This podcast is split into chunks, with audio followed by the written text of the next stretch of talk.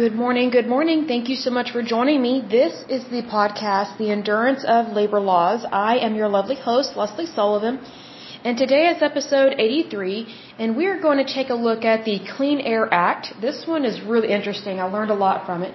But first of all, I want to give a big shout out to my listeners, so let me go to my list. So here we go. A big shout out to Ohio, Florida, Alabama, Oregon, British Columbia, Pennsylvania, New York, Texas, my lovely neighbor, Oklahoma, and Virginia. In terms of countries, the United States, Canada, the United Kingdom, Netherlands, Slovakia, South Africa, Japan, and Denmark. Awesome. Good to see you there. Okay, so let's go ahead and take a look at this puppy. This one was interesting because I didn't realize how far back it went. Um, there was a law that was passed back in the 50s in regards to air pollution but the Clean Air Act was the first federal mandated one. And this one was signed into law um, by President Nixon. So it's one of those things that people were already aware of air pollution. They had been aware of it for a long time and they were very concerned with it for probably at least two or three decades prior to this going into effect which would have been in 1963. So, you know, there were people concerned on both sides of the aisle, not just in terms of political figures and elected officials, but citizens all across the United States were very concerned about air pollution, especially since, uh, well, any type of pollution actually, but um, they were very concerned about air pollution and air quality, especially since the Industrial Revolution. So what we have to remember is that at one point in time everything was new, right? Technology, industry, different types of workings in the economy, things of that nature. So with the Industrial Revolution came a whole lot more jobs and very few of them were office jobs. They were very much manual labor jobs. They were blue collar jobs. So, you know, one thing that we have learned about from this podcast is when we when we uh, zeroed in on the different labor unions a lot of the different labor unions within the United States, and I'm not talking about the ones that have since merged with international unions or maybe merged with Canada or Europe or whatever the case may be. I'm talking about the original ones that are here from the United States, which there are quite a few. But here's the thing. A lot of those labor unions were founded because there was a new type of industry or their industry grew into something new. And so what that means is that you have more people working that type of job, working within that type of industry, but also there are more patents um, being created and passed and authorized. You know, like these different types of textiles and different types of electricity. You know, all these different things that, you know, we may not realize what all goes into turning on the light switch in our house, but there's so much that goes on behind the walls and also with the electrical company. So there's so much of those things that at one point, what we need to remember is that at one point in time, the United States did not have electricity. Like electricity is still a modern convenience. It, it's modern. It, it has not been around as long as natural sunlight, of course, and it has not been around as long as candles. So there are still many parts of the world that do not have electricity. So this is still a modern convenience. That doesn't mean we're ungrateful. That doesn't mean that we don't know we're blessed. It's just that we need to remember where this stuff came from. You know, how it came about in its infancy because it explains where we are today. Now, being that I am very grateful for the Industrial Revolution because that's where a lot of our industry came from, right? Especially in the United States. However, even way back then, when the Industrial Revolution was, you know, really picking up speed, you know, these different places of business were definitely figuring out that, hey, we need a safer way to make these goods. But it's one of those things, if you're the first one inventing this type of good or something, then you know there's going to be cause and effect, and there's going to be good things and bad things, and you're going to be testing things, right? So it's one of those things that that we learn as we go. It's almost like when when the EPA or when a place of business is cleaning up a Superfund site. The way they cleaned them up back in the 70s or 80s is probably very different compared to how we clean them up now. Why? Because we have better technology. We have um, more knowledge about it. We just know more about the environment, so we know more of what works and what doesn't work. It's the same thing here with air pollution and with the Clean Air Act. Now, here's the thing. It says the Clean Air Act is the United States primary federal air quality law. So there is some murky waters here with this, and here's why. Because define air quality.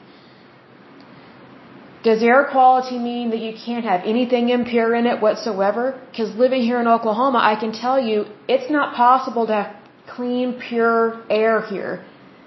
Why? Because we have tornadoes, we have extreme weather, and we have a lot of wind. Like sometimes the wind gusts can be 40 miles an hour and you're driving on the highway.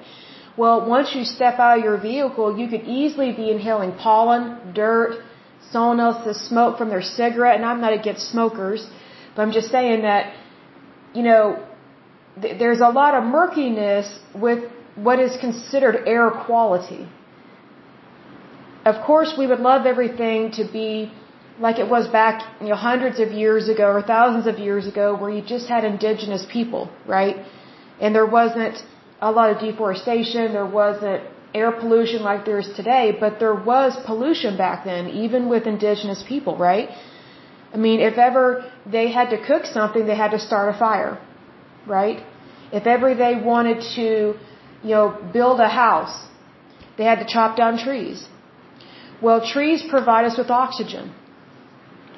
So th- there's all these different ways of looking at things. So I just kind of wanted to set the, the foundation for this. So that way, you know, try and eliminate jumping to conclusions because, you know, one thing I learned about reading about the Clean Air Act of the United States is I was reading about the different court cases. And that's very fascinating to me because I love to research the law and see Okay, what is what is the foundation of our laws? Because you start from there. You, you don't start in murkiness, right? You don't start in the gray area. You start in the black and white and yes and no, and then you build on that. That's how you define laws, and that's also how you pass laws and you write laws. Of course, you need to reverse that order. You write them first, then pass them. Of course, with Obamacare, that didn't happen like that. They just dumped a bunch of stuff into this huge document and then did not even give our elected officials a chance to even read it. They just wanted to pass it. Now, if that's not the dumbest thing, I don't know what is. I mean, th- that's like signing a lease on a house or an apartment and not reading any of the of the document. That's how dumb that is. Or if you're purchasing health insurance from your employer or and on your own, that that would be like you just purchasing a random health insurance policy and you don't know what your copay is and you don't know what, and you don't know what you're going to be paying per month. That's how dumb that is. So we need to make sure that we understand what all is in this puppy and also what's been added to it. And I don't mean added to it in a bad way. It's just that there are things that are past and times past that they need to be updated. As society grows, as our population grows and as things change because what was taking place back in the 50s, 60s, and 70s may not be completely relevant to what is happening today in our time, right? That doesn't mean that what they did or what they passed back then in terms of rules, laws, and regulations, it doesn't mean that what they passed were not good. It just means that things need to be updated and they need to be relevant to what's happening today because people's lives change industries change. You know, that, that's why we have laws that are set in stone, but also some that they get amended. So there are major amendments in connection to the Clean Air Act, and from what I can tell, they're not bad. They're actually quite good because they are protecting the public from air pollution. Because air is something that you and I, we have to breathe in order to survive. So it's not something that we can throw away or that we can afford to mishandle or to ignore. So I just wanted to make that clear from the get-go because I know that there may be people on the right and the left listening to this podcast. And here's the thing, regardless of which side of the aisle you're on, this applies to everybody because I think everybody cares about their environment. And I say their environment because the environment belongs to you and to me. And technically your environment is whatever you are currently living in you know, I live in Oklahoma City, so I live in a city. So, you know, I see a lot more traffic than a town or a village or something, right? So there are things that I notice that maybe other people may not notice. Because it depends on the area that you live in, right? So, you know, for example, I live in Oklahoma City, Oklahoma. You may live in California. You may live in Los Angeles. And maybe some of the things that we discuss make you roll your eyes because you have way more pollution out there in LA. You know, that may be one reason why California is so weird about some of their environmental laws and kind of too extreme. But here's the thing. You know, whatever laws you pass, you need to make sure that they're not punishing people. And unfortunately, that's what's been happening in the uh, in the county of Los Angeles and in the state of California. And unfortunately, because there were so many laws passed in one area of trying to fight something, that over aggressiveness in terms of over regulation by the government, it has creeped over into other areas within the state of California. And one of those areas is this is the area or the arena of real estate which is very unfortunate because real estate should not cost an arm and a leg or a foot or a toe. I mean, it shouldn't, it shouldn't cost that much like that. It just shouldn't.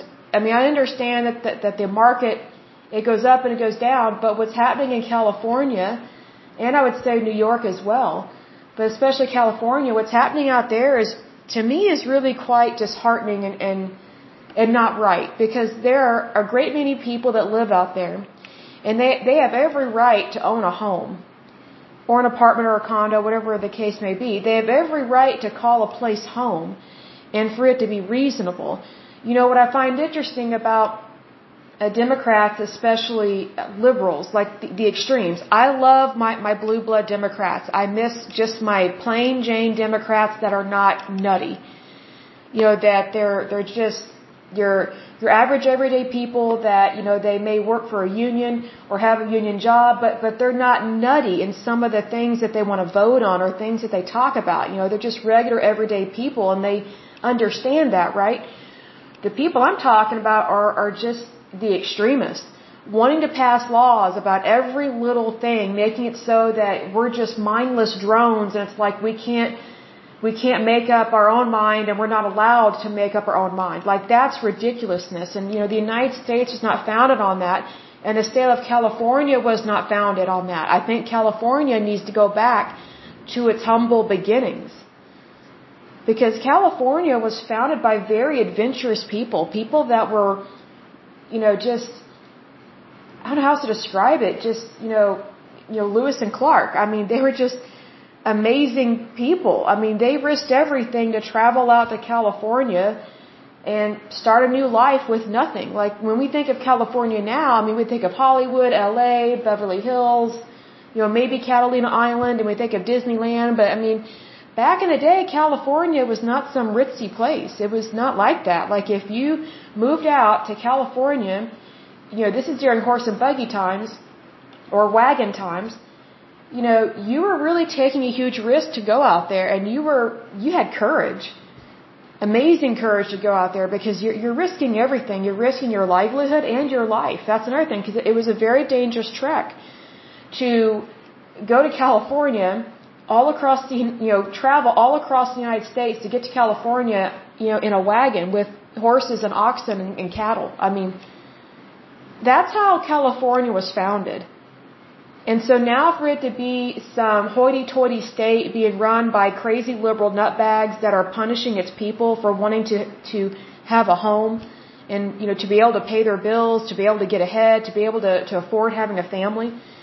I mean, just, just basic necessities are so expensive out there. It's ridiculous and it shouldn't be like that. So what I find interesting is that these crazy liberal nutbags out in California that are passing these really weird policies even at a local level, because you have a local level, which is your county, right?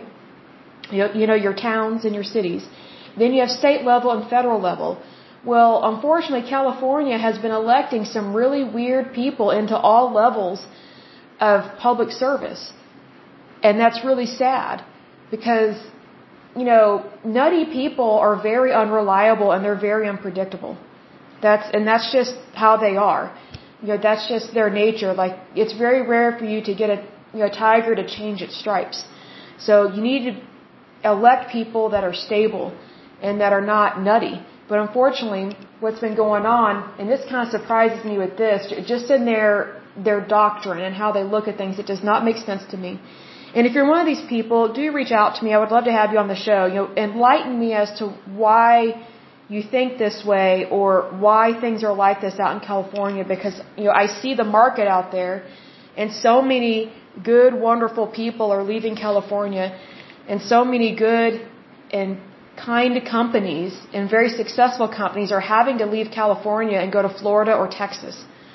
Which is why Florida and Texas are not very happy right now with all these Californians moving there because they, they don't want their state to become like California. They don't want people from California to ruin their state. And I don't blame them for that. See, but here's what I don't understand is that you know these crazy liberal nutbags they say they want to help people.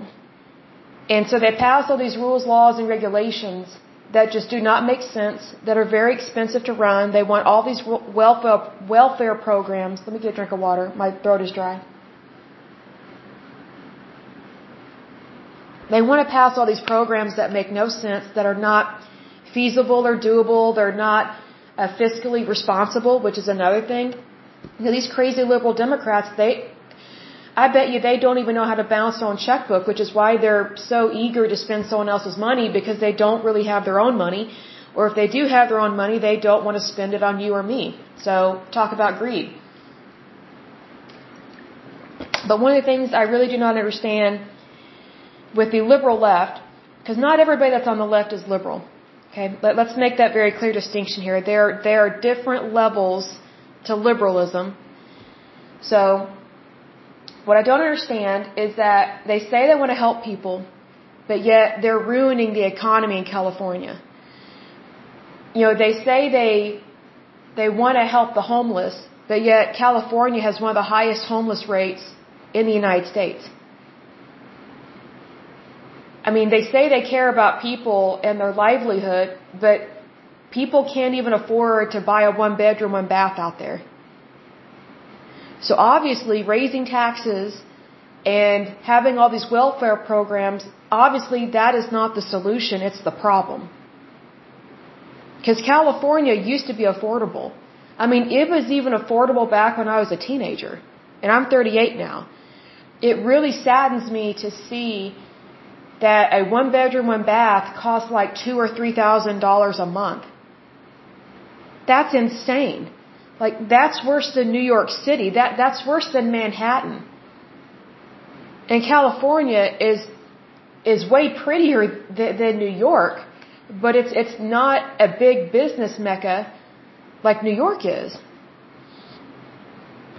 So I just find it very interesting whenever a political party claims to care about people, but yet they're ruining people's lives by the laws and the, the regulations that they pass. See, here's the thing. There are different types of laws, and then there are different types of regulations. There are things that can be passed at the federal level, then there are things that can be passed at the state level, then there are things that can be passed at the local level. So that's why it's very important for you to register to vote even if it's not during a presidency year, you do need to continue to vote and be aware of things even in a non-election year, even if it's not for the President of the United States. You, you still need to be aware of what is going on at a federal, state, and local level because you and I, we are part of this country and we are part of society. And if you are an adult, which is age 18 or over in the United States, and you have the right to vote. There's some people that don't have the right to vote, but I think it's um I'm trying to remember who it is. I can't remember if it's if they're convicts or registered sex offenders or felons or there's I need to look that up because there there's a certain group of people that are not allowed to vote and I don't agree with that.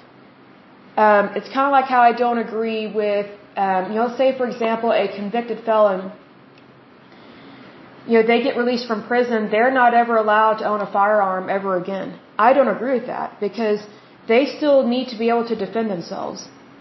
You know, if I have the right to bear arms, so does everybody else. Like, I don't think just because someone went to prison for XYZ crime that, that they should be permanently banned from ever owning a firearm. Like, how are they supposed to defend themselves or their family? I think sometimes these laws go extreme.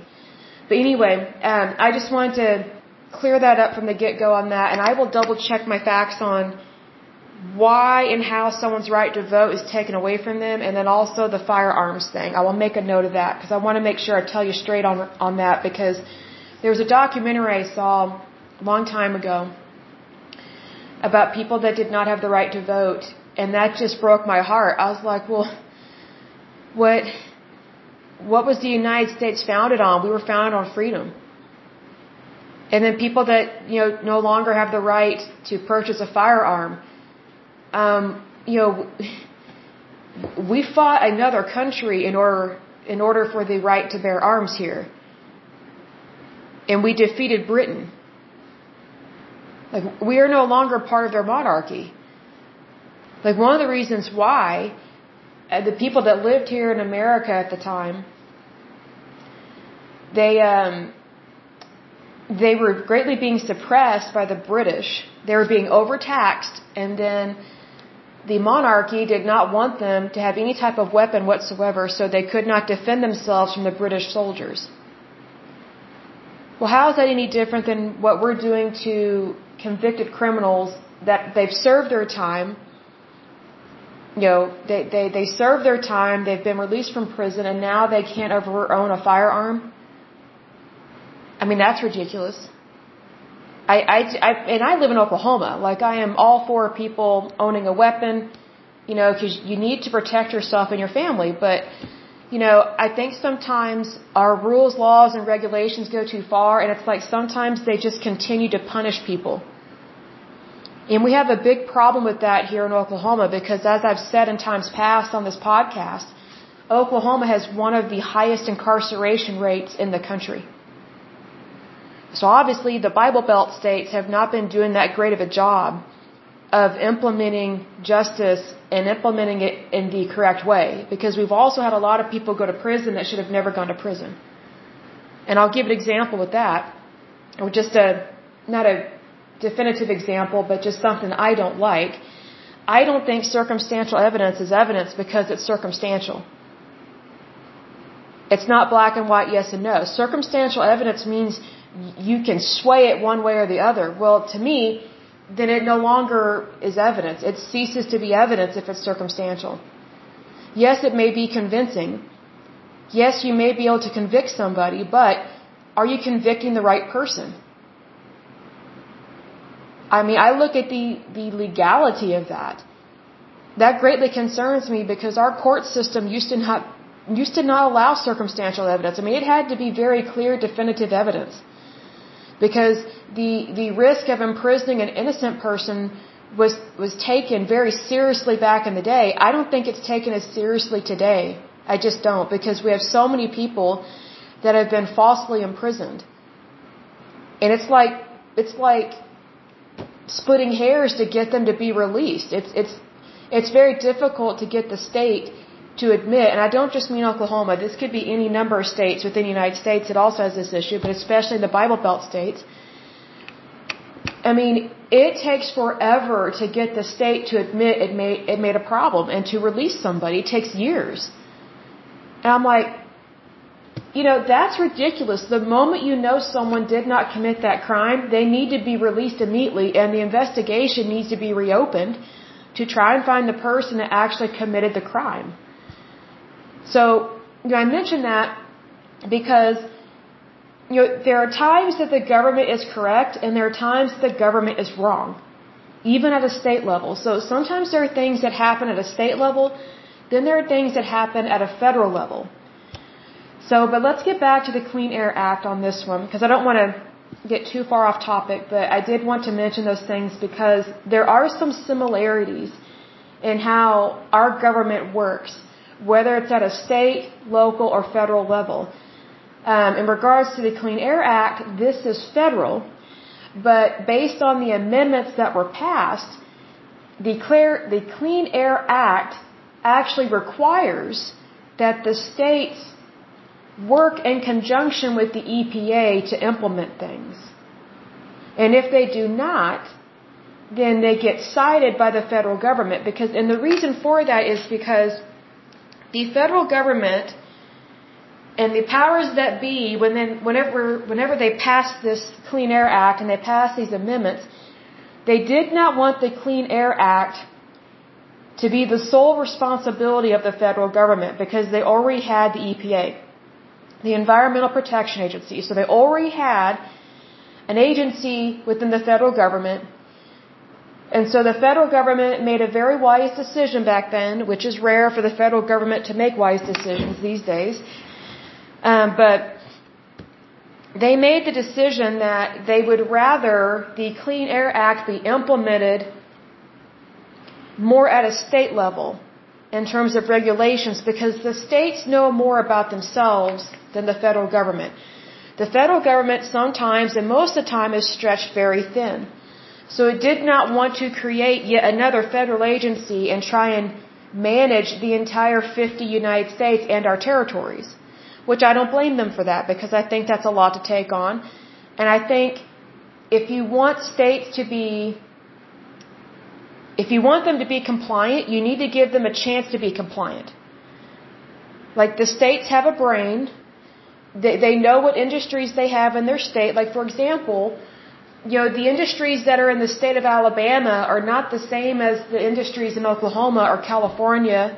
So, you know, those are three different states. Well, those three different states know what they need and what they want and what they need to do in order to implement clean air and also different types of pollution cleanup. So it was very wise of the federal government to not create another federal agency because I don't think it would have handled it very well at all. And I think it would have gotten too big too fast. And I think it would have gotten too big for its britches. But anyway, um, that is how this is being implemented. So the Clean Air Act is a federal regulatory law, okay? So it's not an agency. It's already connected to an, an agency, and that is the EPA. So they very wisely did not create another agency because I think there would have been some conflict with that. It's like, well, who's in charge of what? If you create too many federal agencies, that's what I was talking about in times past in a previous podcast where I said, you know, these federal agencies, before the EPA was created, there were all these different federal agencies and it's like, it was like having a, a pissing contest all the time. Because like, no, that's my jurisdiction. No, that's your jurisdiction. And so that's why, another reason why the EPA came about was to, instead of causing division, bring people together. Because not a lot was getting done with all these different divisions and people wanting to be in charge of everything all the time they do they did need a, a HQ, a central place to call home, which is the EPA in Washington D.C. But they really needed a way to bring all this under one umbrella, which is really smart to do that because it creates accountability. Because if you don't have accountability, then how do you know what rules, laws, and regulations you have and which ones you need in order to provide the service that you're promising the public? Because the general public are paying the wages and the fees of all these things that go into these federal agencies. Like we are basically paying their salaries, and we have been paying their salaries for a long time. That's why the power is with the people, it's not with the federal government. Do we need a federal government? Yes, of course we do. We do. But do not underestimate the power that you have as a citizen, especially in the voting booth. So if you're not registered to vote, you need to do that. Um, you can register to vote at a tag agency or online. So either way, you need to get registered. Pick a party, pick one that correlates to what you believe in and whatever you believe in strongly, and go with that party. I don't care if it's Democrat or Republican. I would prefer it if people did not create a third party, because third parties never win, and they they steal votes away from the other two parties, and it makes it very difficult to get the right candidate sometimes to run and or win in one of those two parties, which is the Democrat Party or the Republican Party. There are some things that I do agree with with the third party, but it's not enough for me to switch. And there are so many things about, for example, uh, I think they're called libertarians. They're just a little nutty. Um, it's like they want. It's like they want all the the low taxes and all the good capitalism stuff from the Republican side, but then they also want. Um, they basically want permission to be immoral or amoral. Like there are some guys that are libertarians that think that they should be able to have multiple wives. I mean, things like that. I mean, that's polygamy. I mean, that's just sick. You see, that's that's what happens when you have people that that, that don't believe in right and wrong. They just use your system against you, and they typically use it for money. Um, I actually, this is random, but I guess I'll give this as an example. I went on a date with a guy. This is how many years ago would this be? Probably 10, 10 or 12 years ago. It was quite a while ago. We only went on one date, and that was it, and that's all I could take. Um, before we went on this date, I thought he was funny, charming, good looking, would be awesome to go out with. We go on this date. He proceeds to tell me that he's a libertarian and that God isn't real, um, relationships don't really matter, and then he, he drops a bombshell on me that he has a kid. And I was like, so did you just randomly have sex with a woman? You know, did you just randomly procreate with a woman, or was this someone you were in love with, or you were dating? He goes, oh, we were dating. I was like, oh, so you do believe in relationships? Like he was such a hypocrite. He was such a liar. And so, um, loves his little girl, of course. Um, but it's kind of like the way that he viewed it because he's a libertarian, he just basically gives himself permission to go out there and be promiscuous and um, do whatever he wants. And I just thought, you know, I was like, well, is that how you raise your daughter? He's like, well, no. I was like, so basically, doing whatever you want, whenever you want, just applies to men, but it doesn't apply to your daughter. So when your daughter comes of age, you know, whenever you know, girls normally become sexually active. I don't know exactly what that age is, but um, I was like, well, what if your what if your daughter starts having sex as like a teenager, like a 15, 16 year old? And let's say she thinks like you and doesn't think relationships matter, and you know, what if she gets pregnant? You know, just like her mom that got pregnant and wasn't married to you. And this guy got really offended. I was like, well, see, here's the thing you're, you know, you're, he put me on the spot continuously on this date. It was horrible because he asked me what I was, and I said, well, I'm, I'm Republican. I was like, I don't think that really matters. I mean, we're, we're just on a first date. Oh man, he tried to rip me apart on, on policy, procedures, I mean, laws, I mean, just like, you know, conservatives, you know, they, they don't understand you don't have to be married to have a good life. And I was like, yeah, but being married, protects you from a lot of bad stuff because it's a covenant between you, your spouse, and God.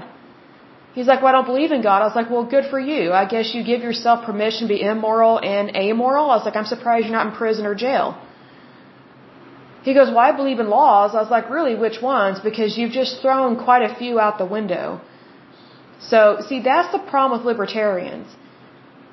You know, they, they supposedly promote freedom, but it's really just a, a life of lawlessness.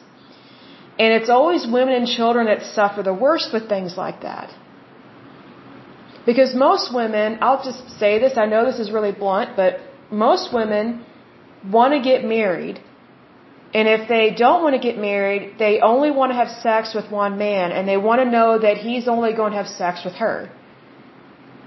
Like women are, very loyal women are very much into monogamous relationships and i think men can be too but here's the thing if if you if you strip yourself of your ambitions of rules laws regulations and, and you strip yourself of morals and values and and just being wise and caring about your, your health especially your, your your sexual health your physical health, your mental health, your your psychological health, and also your, your spiritual health. You know, your relationship with your heavenly Father, right? If if you go along the lines of, of, of libertarians, you're and you're a woman especially, you're going to have a very miserable life. Because you're going to be chewed up and spit out by every guy that just wants to bang you and not be responsible for the kid that they knock you up with. So needless to say, that that guy I went on a date with, we only went out one time, and uh, we worked together at a company, and it was a little strange working there because of him. And we we talked a little bit outside of work every now and then after that, but I mean, he was just a two-faced hypocrite. It's like it's like whatever life he was living did not apply to his kid. Because he knew he wanted something better for his daughter. So basically, he didn't want someone like him to date his daughter. I was like, really? Then why are you even asking me out? you know, what is the point of this? Like, he was so fake and just slimy. It was just weird. But here's the thing. When you are picking a party to vote, please do not pick a third party. I don't care if it's libertarians or communists or fascists, whatever the case may be. Please do not pick a third party if you're in the United States. Please pick Democrat or Republican. I don't care which one. All I care about is that that you pick whatever you truly believe in and that's where your heart is. Because if you are aligning yourself with something that you don't really believe in, you are going to be very miserable and you know that you will be living a lie, either one way or another. So if anything, live the truth and be you. That, that's all I would ever want for my listeners is to just be you. That, that's why it's so important to register to vote and to vote the way that, that you feel and you know, not just feelings, but that you know is right for you. And you need to base it on fact, not just, well, I feel this way. Screw that. I mean, that's dumb. Don't just base things on feelings.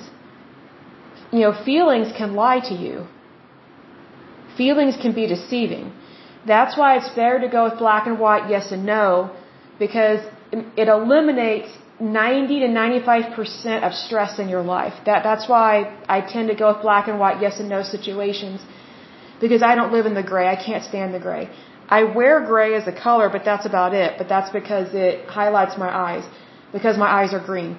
So, but anyway, back to this lovely Clean Air Act. So I'm going to list off some of the major amendments that were passed. So again, this Clean Air Act uh, was enacted in 1963, and but yet there was a previous um, federal act or law that was passed in the 50s, and I'll see if I can't find that one. Um, but these are the major amendments: the Clean Air Act of 1963. Okay. Then there's the Motor Vehicle Air Pollution Control Act of 1965. Then there is the Air Quality Act of 1967. Then there is the Clean Air Amendments of 1970. Then there is the Clean Air Act Amendments of 1977. And then the last one is the Clean Air Act Amendments of 1990. And that was during President Bush's term in 1990. And so um, there have been some court cases. We will get to those in just a moment, but I wanted to talk about the the different things that, in terms of the regulatory programs that are under the umbrella. Because remember, we're we are still within the EPA, right? So we are within the large umbrella of the EPA, and then underneath that um, umbrella is the Clean Clean Air Act so it's almost like a family tree, right? Like if you have like a 23andMe account, which I do, it's like you have the EPA at the top, then you have the Clean Air Act as a little branch underneath, and then it's branching out to these different regulatory programs. So one of the regulatory programs, and some of these are actually really good. I, I'm impressed with it, and I'm saying this as a capitalist and as a Republican. So these these were I don't know, they just really, I was surprised. I guess I should just say it like it is. Sometimes I'm kind of hesitant to what I want to say on this podcast. But I shouldn't be like that because we have freedom of speech. But anyway, I'm impressed with these. I really am because I, I wasn't really sure what to expect when researching some of this because usually when I think of the federal government, I think the, the, the heavy arm and the heavy-handedness of the federal government because a lot of times the federal government is not very kind or endearing to its citizens. But our federal government is not as bad as other countries, not by any means. That's why so many people come to the United States is because we are not overregulated like so many other countries on this planet, which I'm trying to be kind and polite about that. But the first regulatory program is the National Ambient Air Quality Standards. So it says the National Ambient Air Quality Standards, also known as NAAQS, governs how much ground level ozone, also known as O3, uh, carbon monoxide, which is CO, and particulate matter. I had not heard of that before, but it is designated as PM10 and PM2.5, and then you have lead, sulfur dioxide, and nitrogen dioxide. How much of that are allowed in the outdoor air? So the NAAQS um, set the acceptable levels of certain air pollutants in the ambient air in the United States. Prior to 1965, there was no national program for developing ambient air quality standards, and prior to 1970, the federal government did not have primary responsibility for developing them.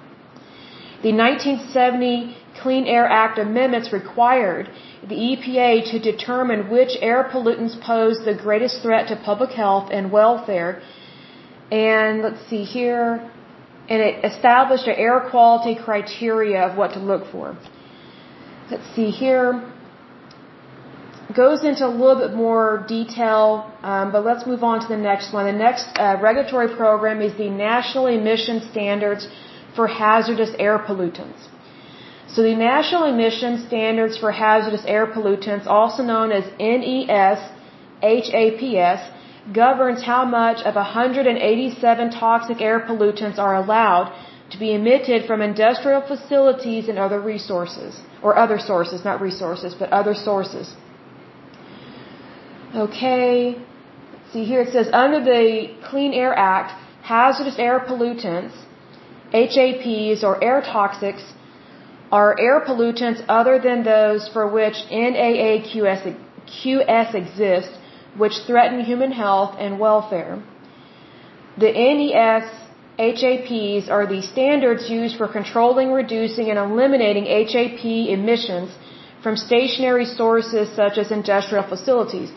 Now, you have to remember that this is prior to a bunch of Superfund sites being um, added to the Superfund site list, and this is prior to the Superfund program being established.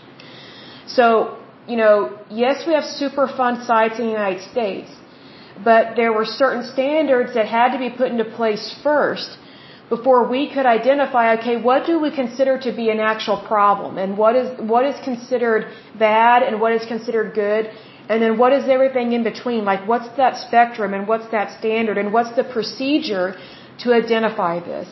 So this is pre-identifying Superfund sites, right? So we're, we're setting the standard. So it starts with the EPA, then we have the Clean Air Act, then we have these regulatory standards and programs that we are implementing within the United States, and then that's when we started to identify these Superfund sites littered all across the United States, things that happened whether you know, non-intentional or intentional, whatever the case may be, whether it's done by the government or by a private sector company, they're setting standards in order to determine, okay, just how bad is the issue? And what can we do to, to try and quickly fix it and repair and halt or stop whatever the issue is?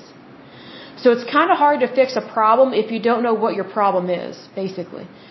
So the next regulatory um, program that was started was the New Source Performance Standards.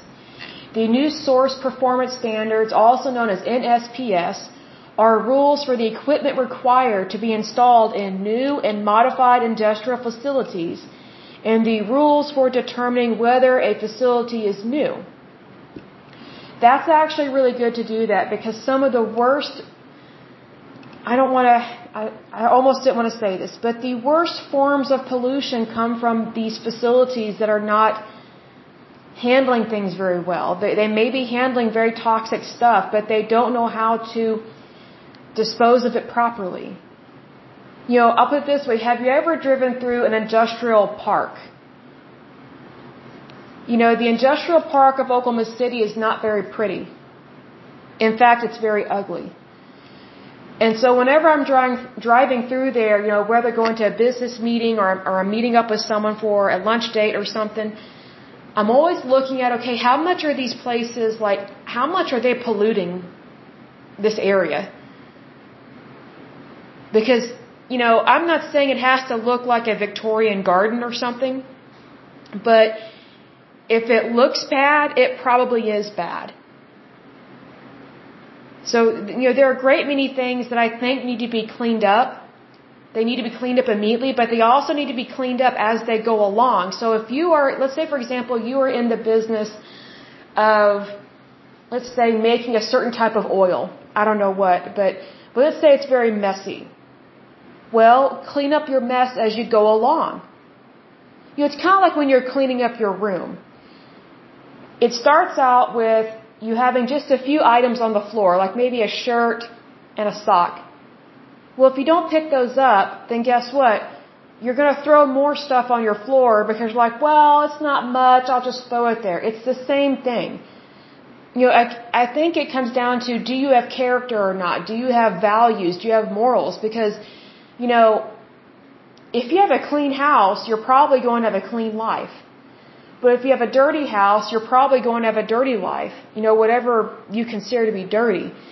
You know, so we need to be sure that we have the right kind of standards and also that they're feasible and that they're reachable because the worst thing that can happen, and the federal government is notorious for this, is setting standards so high and so unrealistic that it's not even possible and that it's not even relevant to the industry that they're trying to regulate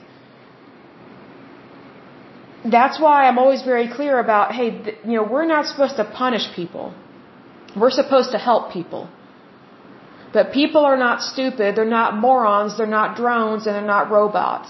You know, they, they are citizens of the United States of America and they should be treated with dignity and respect, especially when they are a business owner or maybe they're working in an industry that is not safe or, you know, let's say they, they do fracking of oil. Well, you know, that's a very dirty job. It just is. It's a very dangerous job. It's a very at-risk job.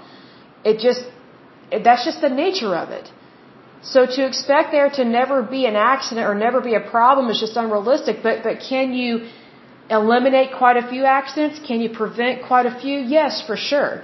But, you know, we need to have a clear idea of what exactly goes on in a particular industry and how it works and functions before we start regulating it. And for sure, don't ever over-regulate something. Because whenever you over-regulate something, you, you block it from being productive and for being prosperous. I mean, you block it from people being able to have that livelihood and being able to afford to feed their families. That's, that's the really tough part with that. So the next program that was passed is the acid rain program. The acid rain program is an emissions trading program for power plants to control the pollutants that cause acid rain. The 1990 um, Clean Air Act amendments created a new title to address the issue of acid rain, and particularly nitrogen, uh, nitrogen oxides and sulfur dioxide emissions from electric power plants powered by fossil fuels and other industrial sources. Now here's the thing. Some people are anti-fossil fuels all day and all night. I'm like, well, do you drive a car?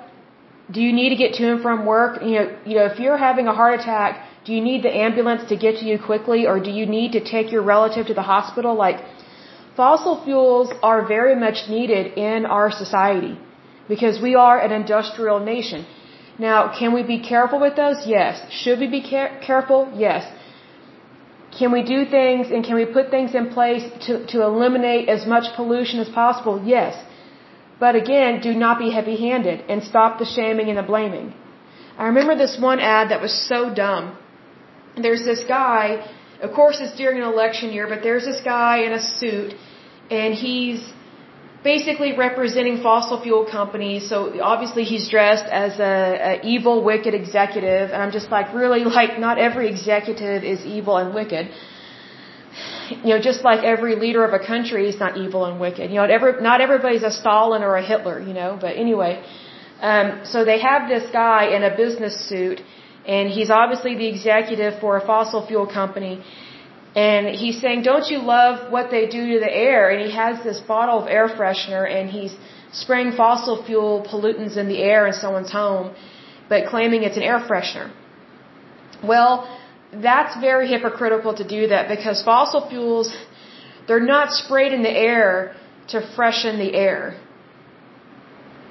That's not how fossil fuels are used. I understand the point that we need to be careful about fossil fuels, but you know, air, it's, I think it just says it for itself. It's just like, it's so hypocritical. Like you're, you're trying to combine two totally different industries. You're trying to combine the making the air freshener industry, basically air fresheners with, with the fossil fuels and fossil fuels are not put in the air like that. Fossil fuels are used for energy. You don't use air fresheners to create energy. Now mind you, there are some air fresheners that you know, that are sold on the shelves at grocery stores that are not good for you to inhale. So it's not just fossil fuels that we need to be careful about, it's anything that you spray in the air. Because anything that is in the air can be absorbed through the lungs because of you breathing it in. Now that being said, there are so many rules, laws, and regulations on fossil fuel industries, and also there's so much training that goes into operating a fossil fuel facility and all the knowledge that goes behind that. Like, for example, in a previous podcast, I talked about um, some of the guys that I met um, that actually wanted to study engineering and then like do fossil fuels or oil oil fracking and all this stuff. Like, there's a lot of technical training that goes into that, and a lot of it is environmental training. So for anyone to claim that fossil fuel companies don't care and that they're all bad, you're the liar. And you're the hater and you're the shamer and you're the blamer. You need to do your research and actually why don't you go to school and talk to people that actually are in those classes and what exactly are they being trained on and what exactly does their degree mean in the private sector like when they go out and get a job like what are the do's and don'ts of their field and their industry because I guarantee you if you would actually read about that and actually be knowledgeable and be educated then then you would see the absolute stupidity and arrogance of making an ad about fossil fuels and air fresheners like that and especially during an election year I mean, I just roll my eyes at stuff like this. I'm like, why can't people just be legit? Like, why can't they just say it like it is? Why can't you just come out and say you hate fossil fuels, you wish no one would ever drive a car ever again? Well, if that's really what you think, then just say it like it is, be honest. But at the same time, are you going to pay for someone to get a, a horse and buggy? Are you going to pay for the upkeep of the horse for, for someone to get to and from work or to get to and from the emergency room? Because if you confiscate people's cars, and if you're so anti-fossil fuels, then we won't have cars, we won't have jets, we won't have airplanes. We won't have helicopters. We won't have boats. We basically won't have anything except a bicycle or a wheelchair or a, um, you know, your legs or maybe a rowboat. I mean, like, or, or maybe a hot air balloon. I mean, like, just really think about this. Like, the whole point of using our natural resources is to use them in a natural way and to make sure that we can renew the face of the earth. There is a way to do that. But if all we're doing is shaming and blaming and having these stupid ads that I can't stand, that even I see the falseness of them, I'm just like, wow, really? Really? You know, how about instead of shaming and blaming the fossil fuel industry, we actually help them? I'll say it again. Instead of shaming and blaming the fossil fuel industry, why don't we help them? Because we all use fossil fuels one way or another. I mean, if you're against fossil fuels, then, then, then why are you for hospitals having electricity and having a back, backup generator to keep people alive on life support that may or may not be dying from COVID-19? Like, think about that. Like nobody deserves a death wish. But but whenever you are trying to shame and blame someone and you're punishing someone, you really need to think about the, the implications of that. Because whatever you limit, is literally whatever you're taking away from somebody else. You know, if you want to ride a if you want to ride a bicycle or if you want to ride a horse all day to get to and fro from things, that's great. You want to pretend like you're from the 1800s, that's great. I love a good western, but here's the thing. It's not right to enforce that on other people. That's communism and that's fascism. And we will discuss fascism and communism in more detail even more because I found some more interesting articles about that and I see the dangers of those. I mean, it's it's really kind of shocking. But anyway, just how do I describe this? There's a way to help without being cruel and without being shaming and blaming.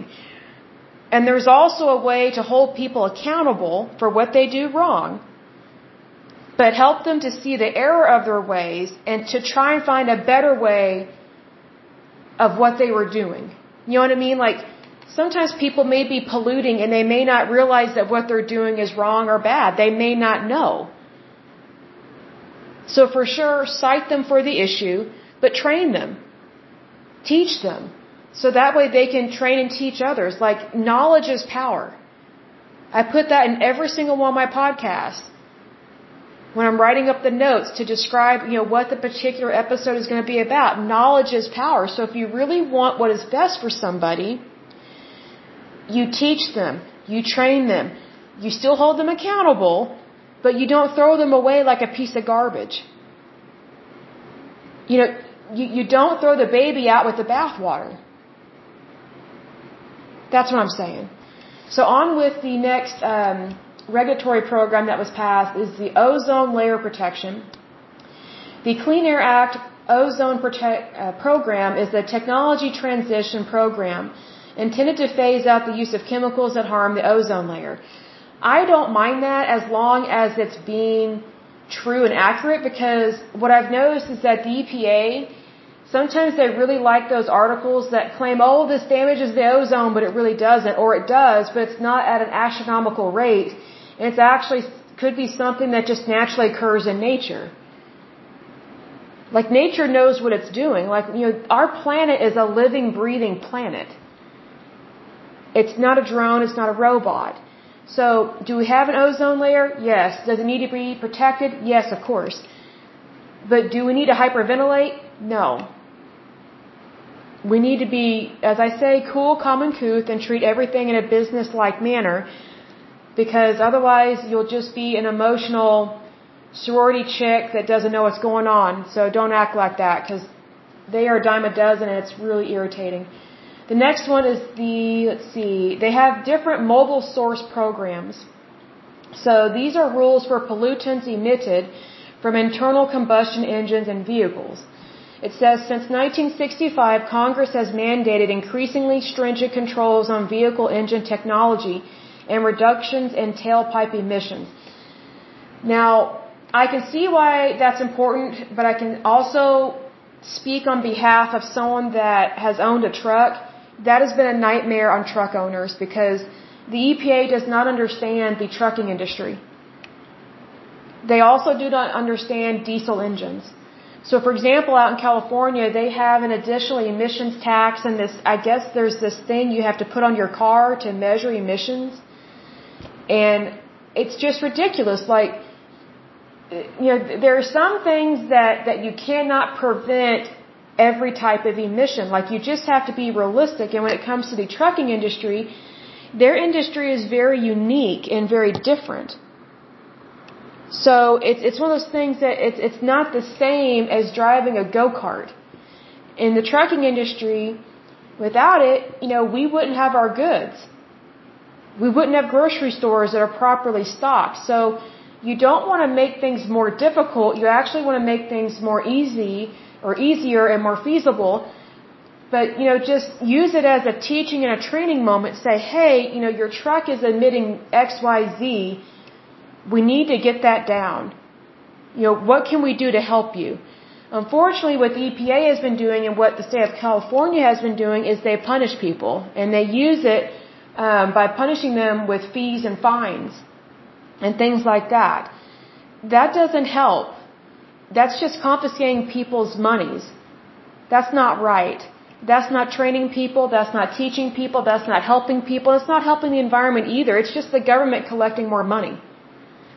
So I mean, it's like you know, if the government actually cared, it would actually help um, the car industry and the trucking industry make better and more efficient engines. But here's the thing: the engines that the EPA has approved of and has been trying to enforce, they suck.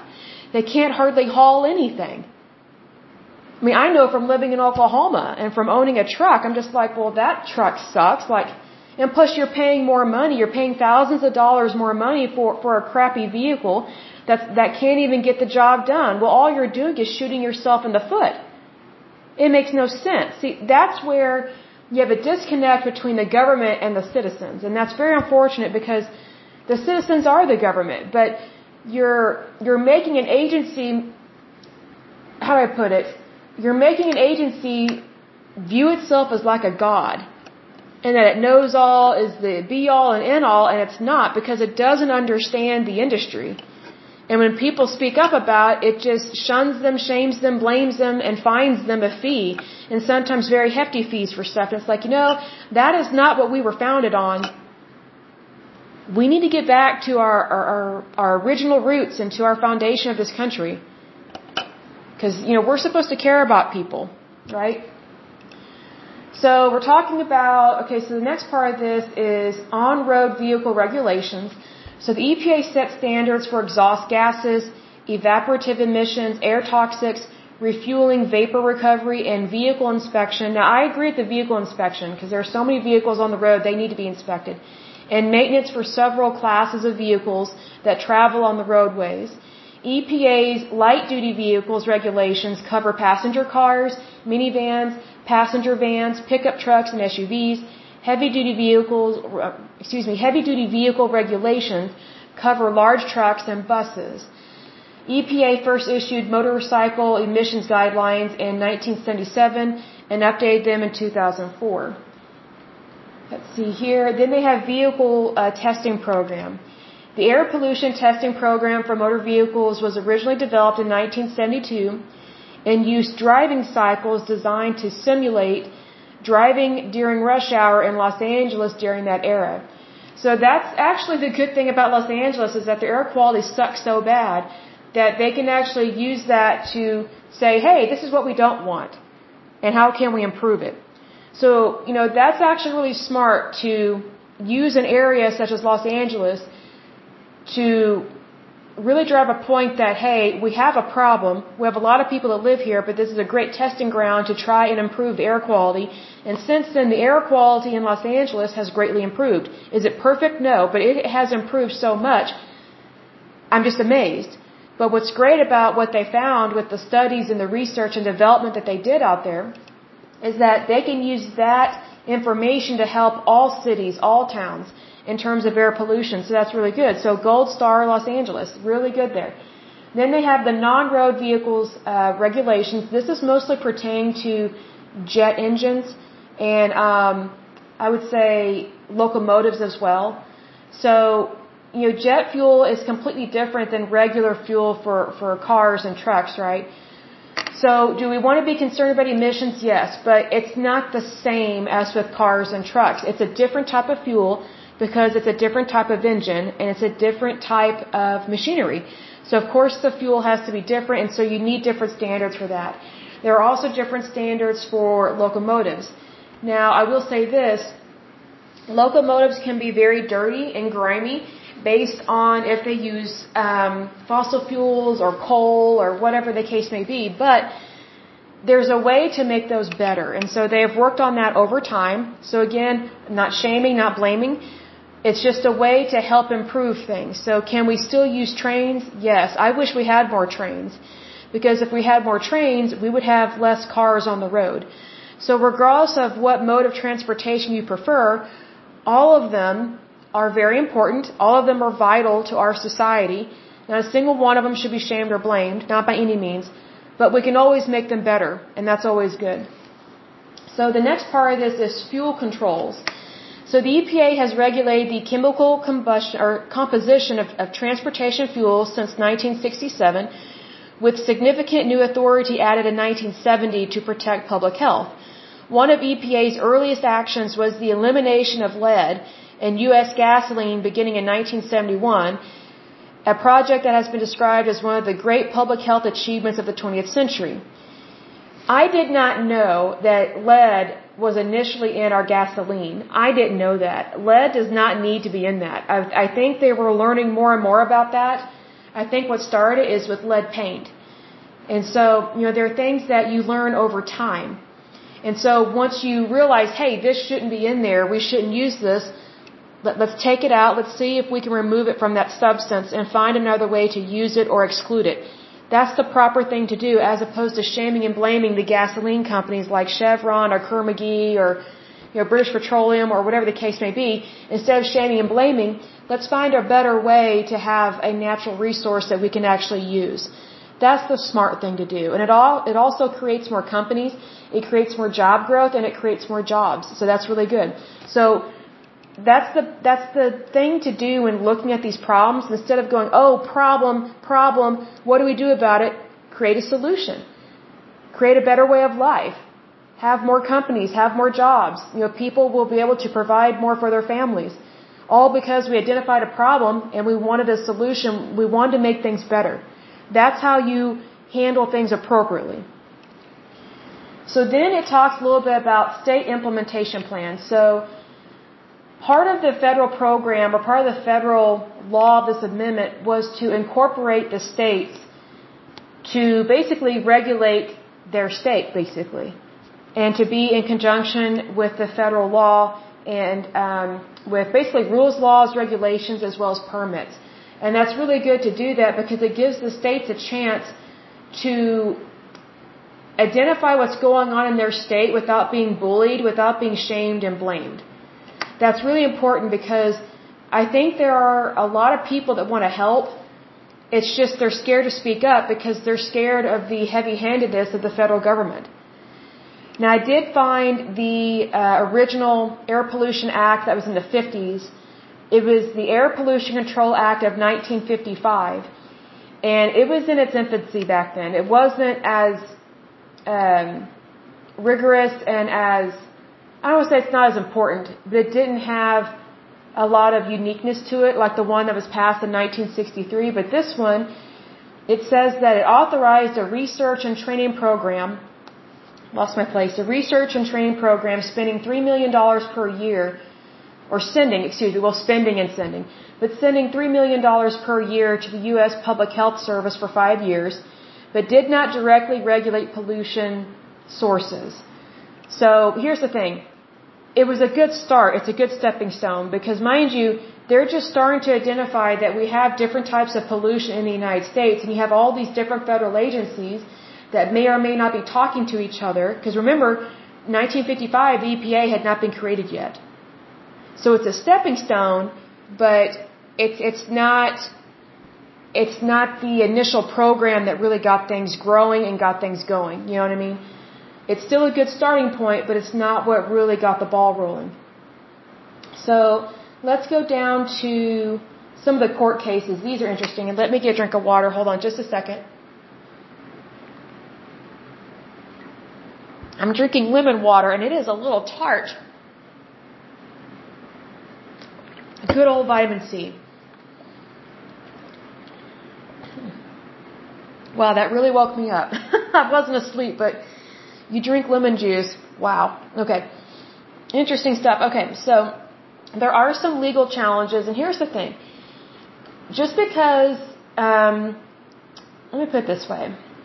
If there's a federal agency that you don't agree with what they're doing, you have every right to sue them. Now, just because a federal agency was started in, in good faith and what they do is good and true most of the time, that doesn't mean that they don't make mistakes or that they should not be challenged. Because the way that you make something better is you challenge it. You test it. That doesn't mean be a bully or a jerk. That doesn't mean, um, well, let me give an example. Um, you know, there was a job I had years ago, and my boss was a jerk. Um, couldn't believe hardly anything that came out of their mouth because they would give themselves permission to lie to the employees just to see what you would do, almost like cops that give that technically policemen do have uh, permission to lie from a Supreme Court point of view, even though they should not do that because I think you're selling your soul to the devil in that. But anyway, um, what this boss would do is th- they would just constantly be testing you. Well, I'm just testing you to see what you'll do. That is cruel and cold and hateful, and that's really sick to do that. What I'm talking about in regards to these laws is that the way that you make something better is you is you speak up when something's not right. That doesn't mean that you set someone up for failure and be like, "Oh, you'll figure it out." You know, we just want to test you. I hate that crap. Because that's what it is to me, it's crap. And I hate it when adults did that to us as kids um, in, in grade school. It, it was just horrible. It's like, you know, there were certain adults that you could not believe anything that came out of their mouth because they were so two-faced and, and just wicked. They were evil, wicked people and they were shady. It's like if you want to train someone and you want to teach someone and you want to see them grow, you need to always speak the truth to them. Because challenges are going to come up anyway you know, you don't set someone up for failure, you set them up for success, is the thing. You know, you know, there's a big difference in that. So, in terms of these legal challenges, what I'm talking about is that, you know, don't ever be afraid to sue someone. If someone has wronged you or you disagree with someone, take them to court. That, that's what the court system is for.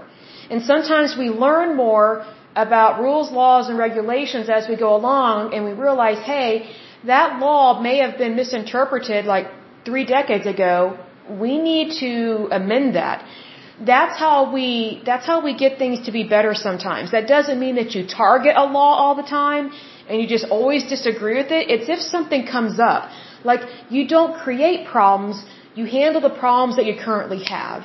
See, what I'm talking about in regards to the boss that I had years ago and also the moron adults I had to deal with as a kid, I'm talking about people that created problems. Like they were just evil people. Like they, they did not care to do the right thing.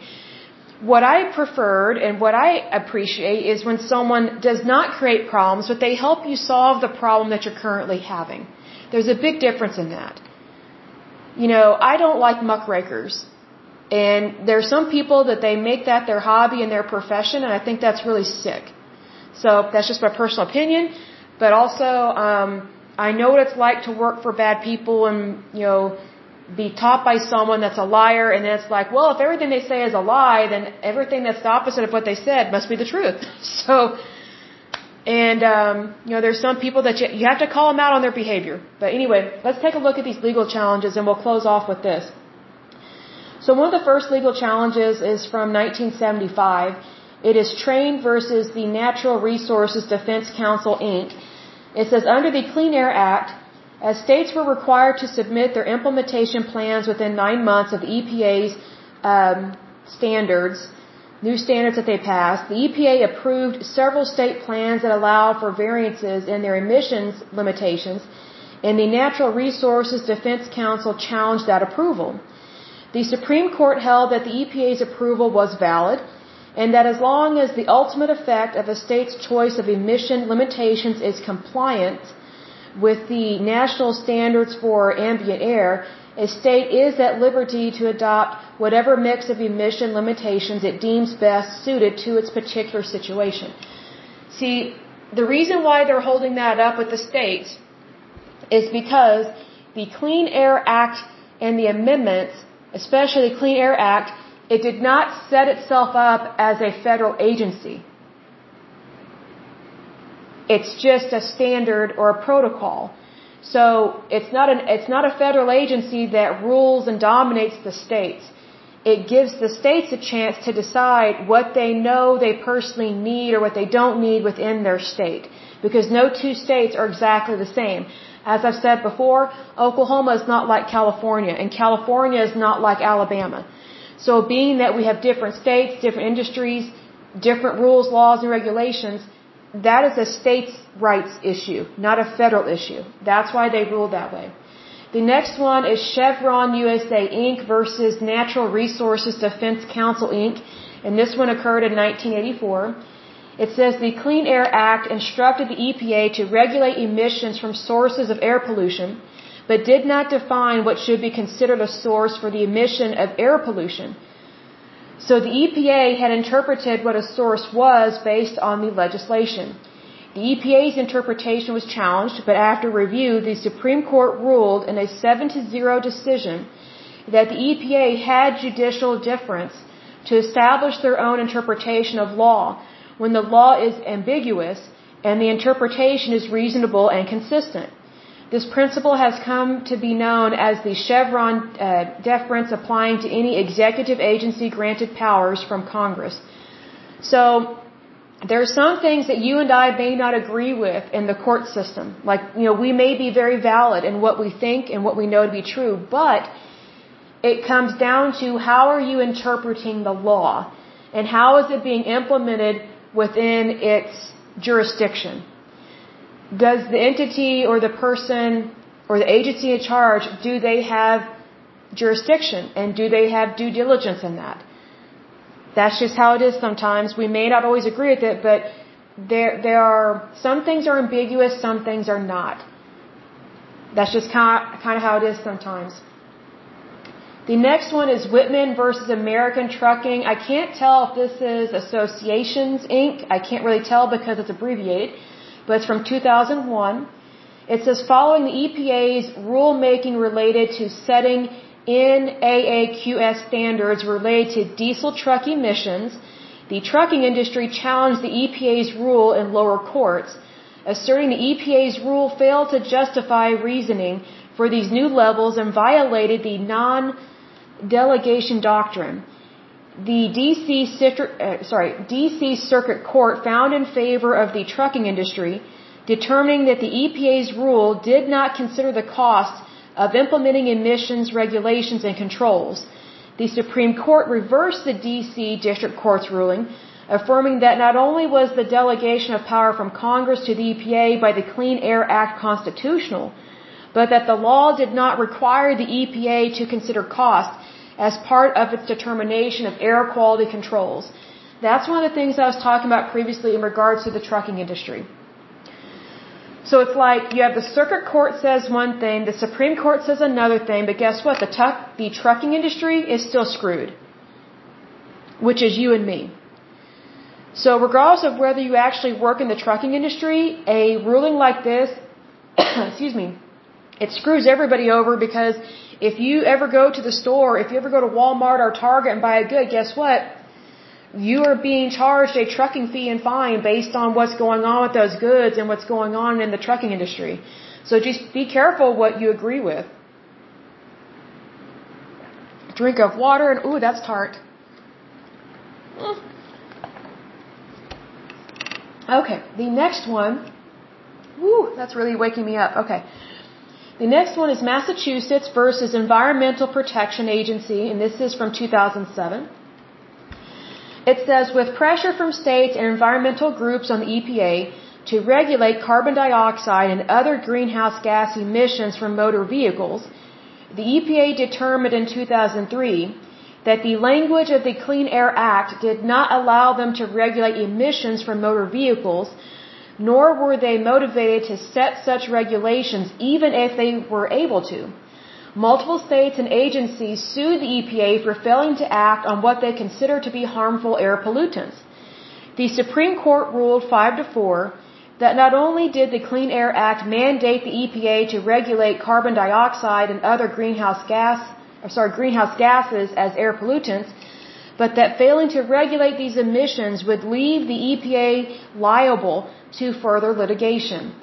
While the decision has remained contentious, the court's decision in Massachusetts versus EPA was considered landmark as it opened up the courts for further environmental lawsuits to force entities to respond to climate change. That's very interesting there. I'm surprised EPA um, did not agree on certain things. I'm kind of surprised by that. Um, I just wonder what the what the reasoning was. Um, because for the EPA to back off of regulating anything kind of takes me aback. Next is the American Electric Power Company versus Connecticut. And this is from 2011. Let's see here it says several states and cities sued electric utility companies to force them to use a cap and trade system to reduce their emissions under a claim their emissions were a public nuisance.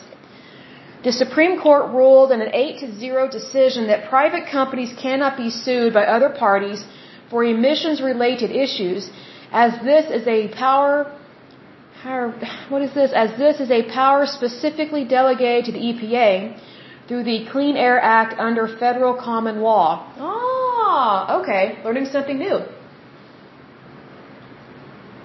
Federal common law. Okay, that's very interesting. Learn something new with that one. It makes sense. The next one is the Utility Air Regulatory Group versus Environmental Protection Agency, also known as the EPA. This one is from 2014. This one that says the EPA issued new rules in 2010 that expanded emissions regulations for both regulated air pollutants and greenhouse gases to light and heavy engines and smaller stationary sources. These expanded rules were challenged by several power companies and regulatory groups, I'm not surprised, as they greatly expanded what types of facilities would need to acquire environmental permits prior to construction. Oh, okay. All right, that makes sense. Okay. The Supreme Court generally upheld the EPA's power through the Clean Air Act, though it vacated portions of the EPA's new rules. Excuse me. Sorry, got something stuck in my throat. EPA's new rules affecting smaller sources. Okay. Here's what this is telling me, and I'm not a lawyer, I'm not a judge, but this is what this is telling me because we've come across some of these issues in Oklahoma.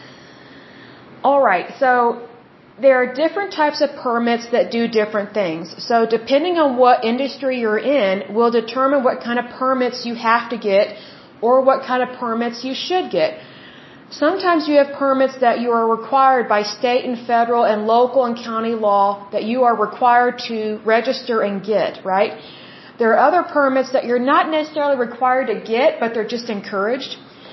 So here's the thing, sometimes the EPA is is very unrealistic about industries and what all goes into an industry and what they do for a living.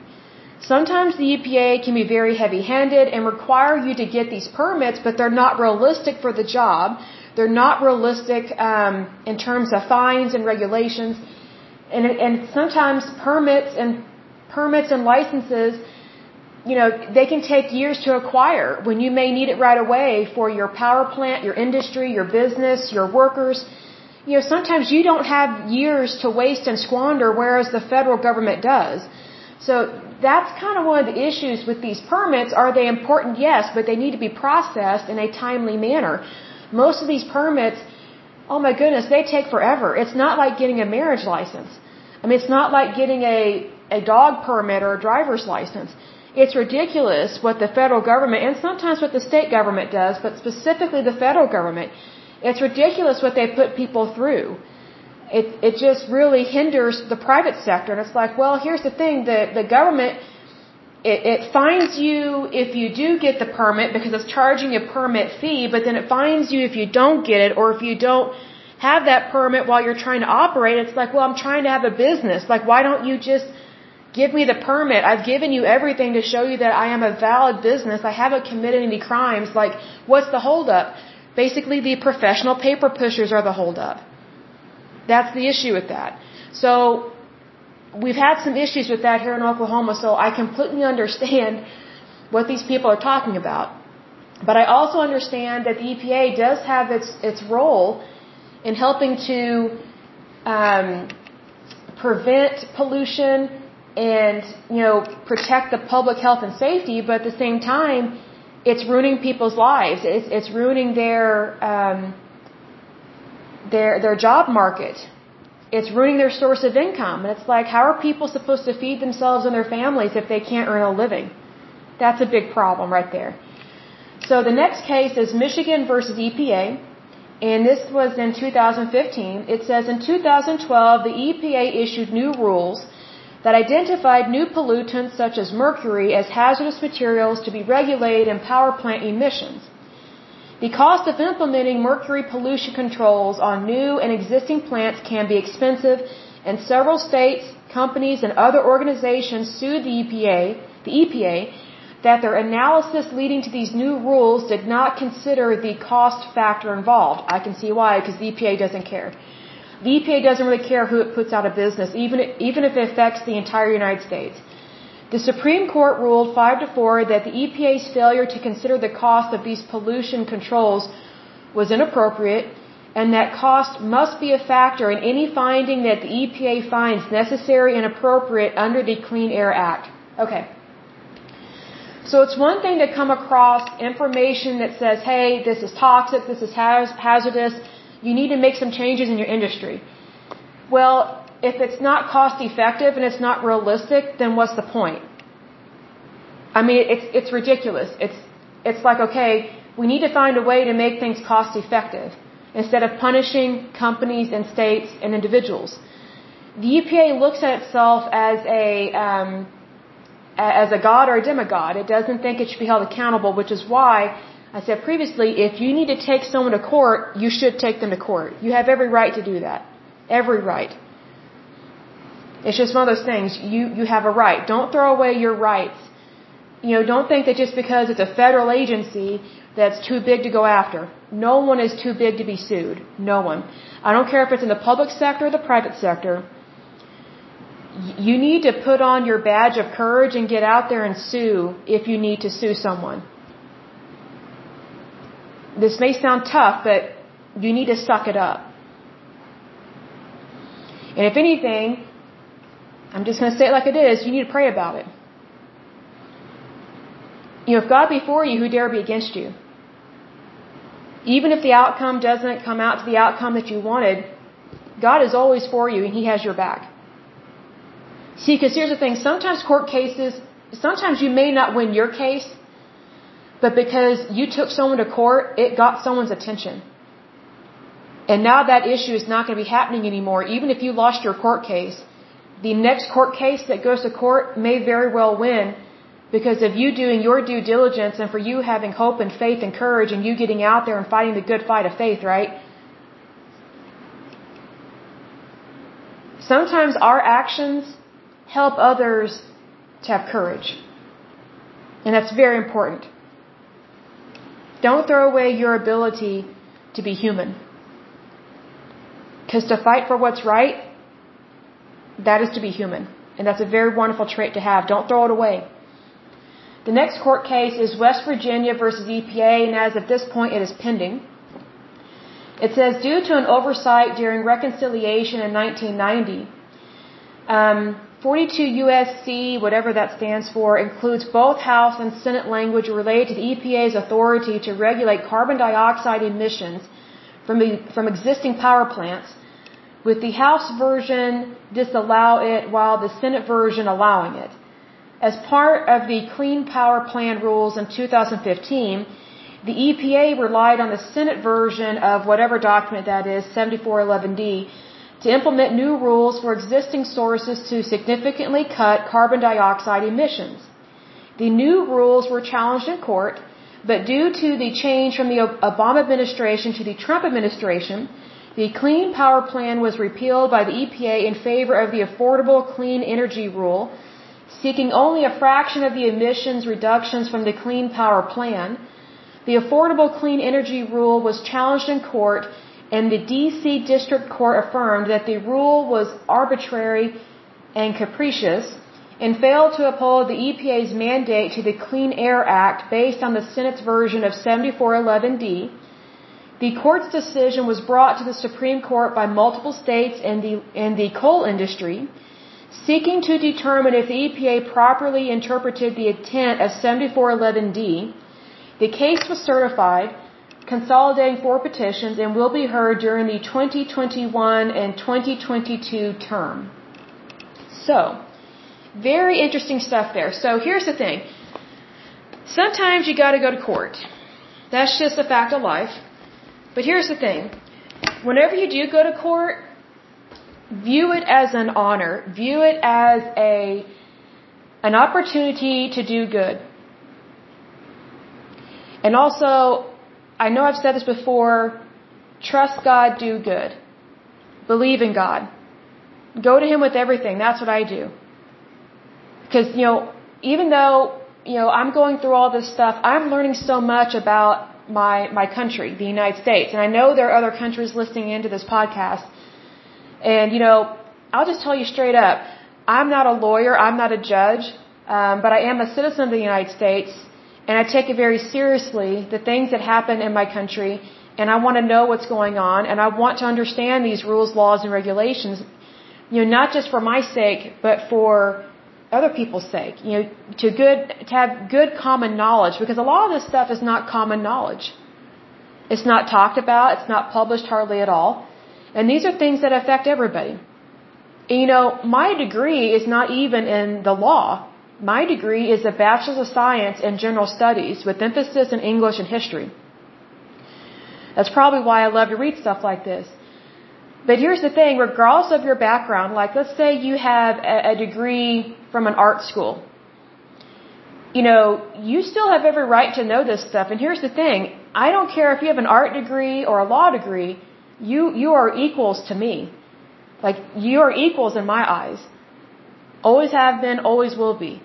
Because, you know, when you are a citizen of the United States, all these rules, laws, and regulations, they apply to all of us. It's not just the few. And they belong to all of us.